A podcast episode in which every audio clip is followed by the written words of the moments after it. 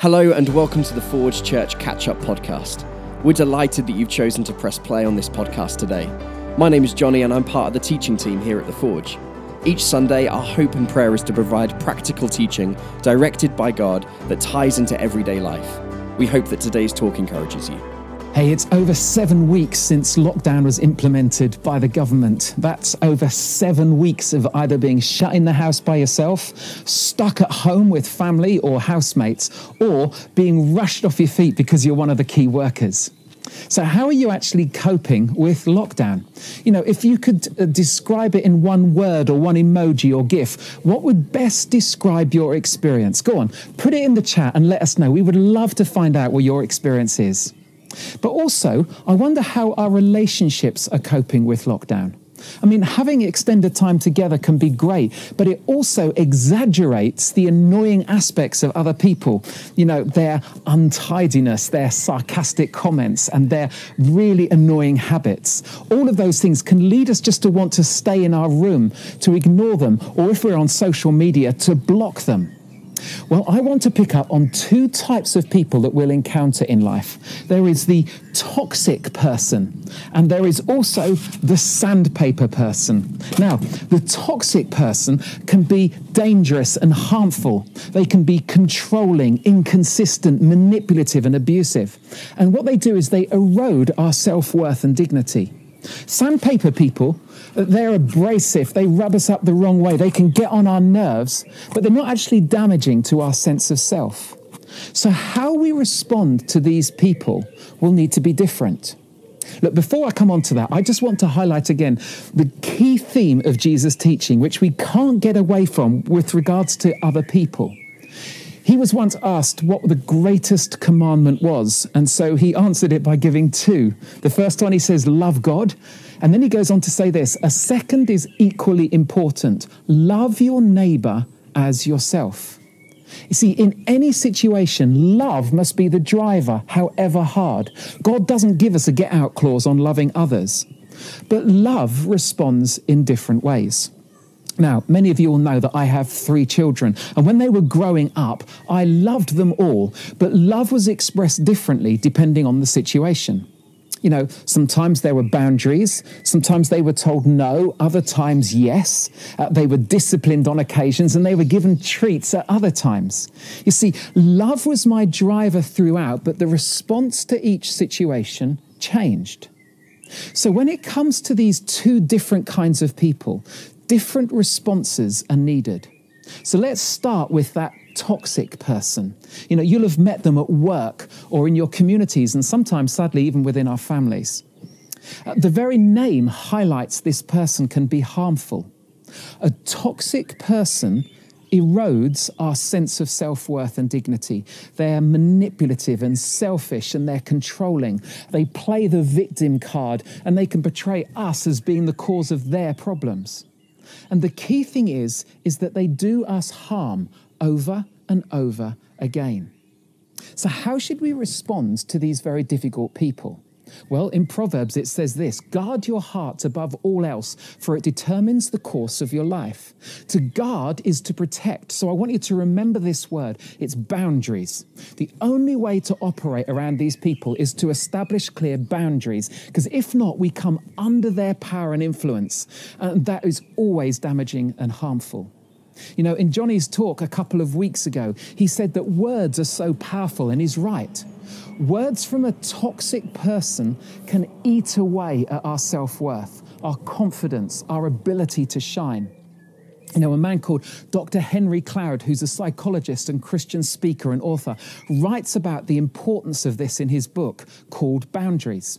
It's a really helpful book, and it goes into a lot of detail on this subject.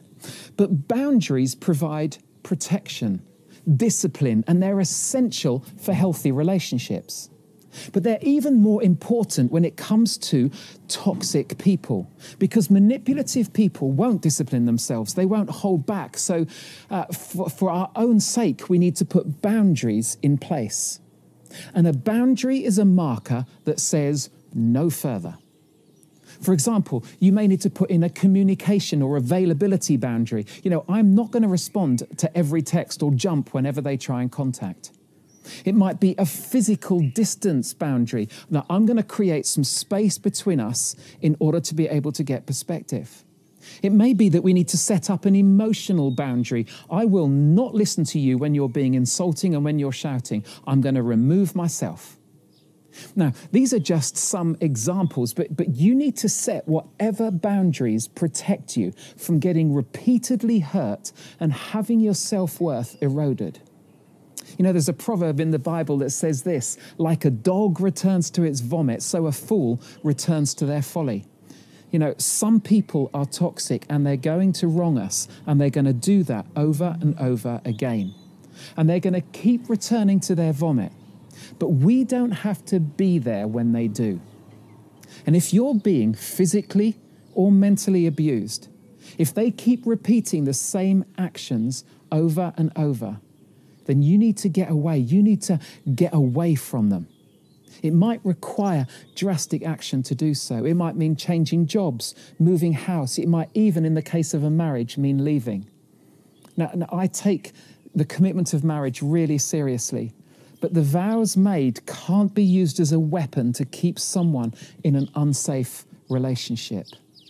Some toxic people may need to live with the consequences of their actions before they learn to change, before God can get their attention. So, listen, if you're watching this and you fear for your safety or the safety of your children, don't put up with it any longer. You need to speak to someone and you need to get out. You know, the National Domestic Abuse Helpline is manned 24 hours a day. Their number is, is 0808 2000 24 7. I, I know it takes courage, but please call for help.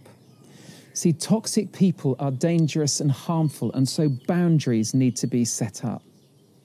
But hopefully, these people are in the minority in your life, and it's just annoying people that are rubbing you up the wrong way. These sandpaper people. Sandpaper people are abrasive, they get on our nerves, they irritate, and they frustrate us. You know, we all have sandpaper people in our lives. Again, they're work colleagues, family members, neighbors. In fact, we will be sandpaper people to others. So, how can we positively respond to them?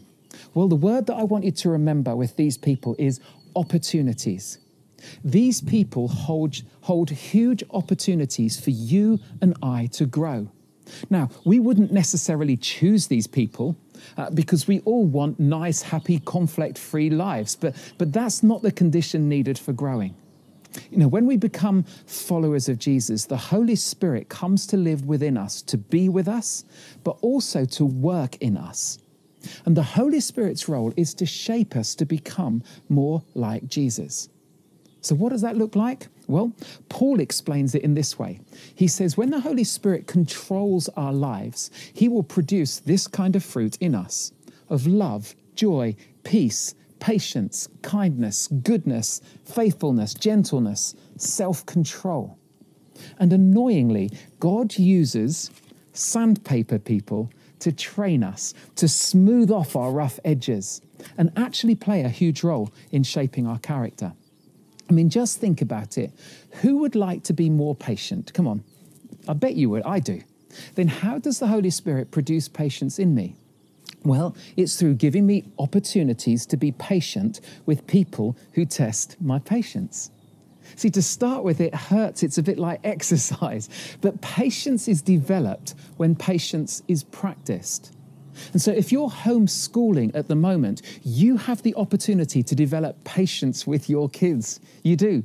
And this patience can, can then be worked out with our work colleagues uh, and our bosses.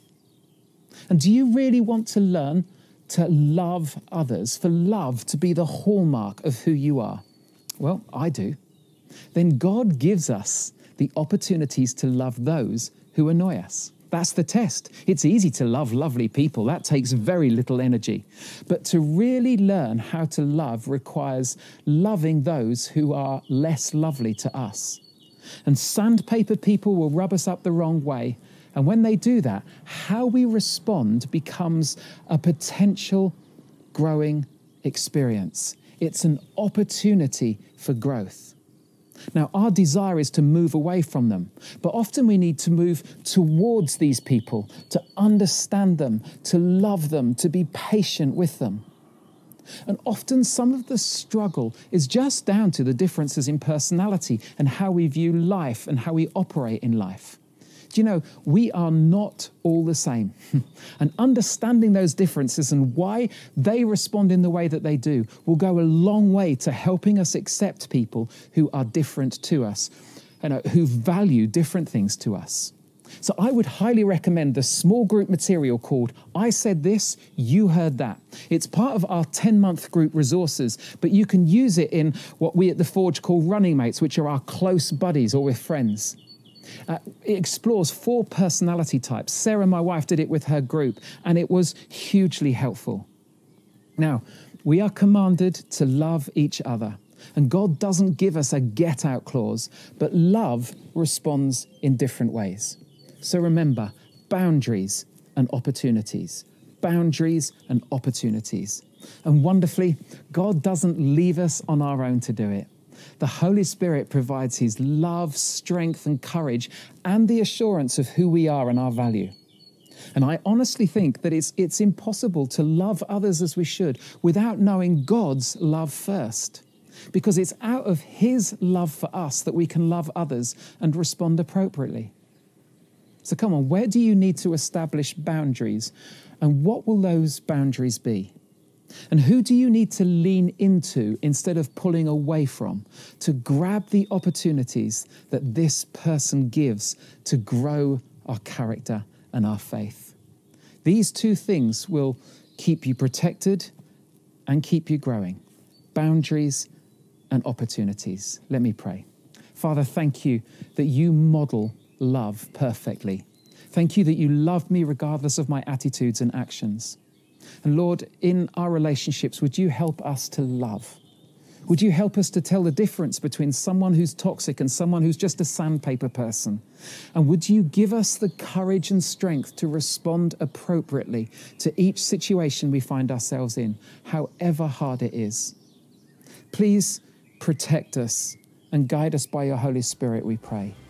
In Jesus' name, Amen. That's all for this week. Thanks once again for joining us.